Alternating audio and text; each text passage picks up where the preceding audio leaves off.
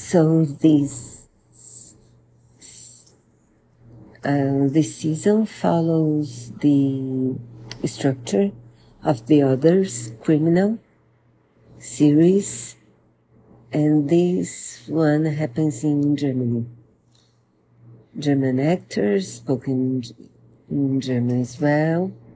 But it's, you know, there is this room where the criminal is being interrogated by one or two people.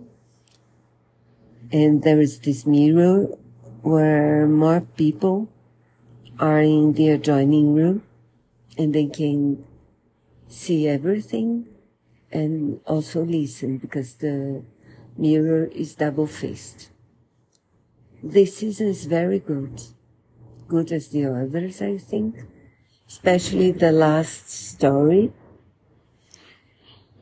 The detectives are who interrogate her two.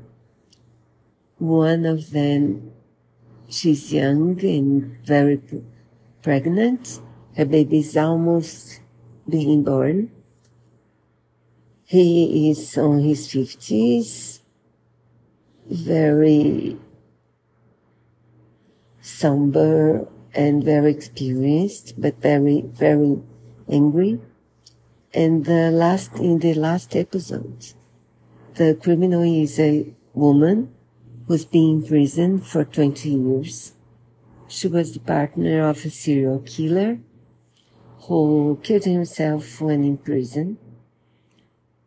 And the detectives want to ask her where the body of their first victim is bur- buried.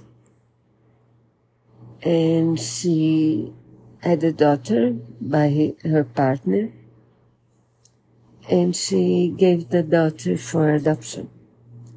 So she wants to see, to know about her daughter in exchange for the information about the first victim. They are very different, as you can imagine, and they, but they work together in a good way.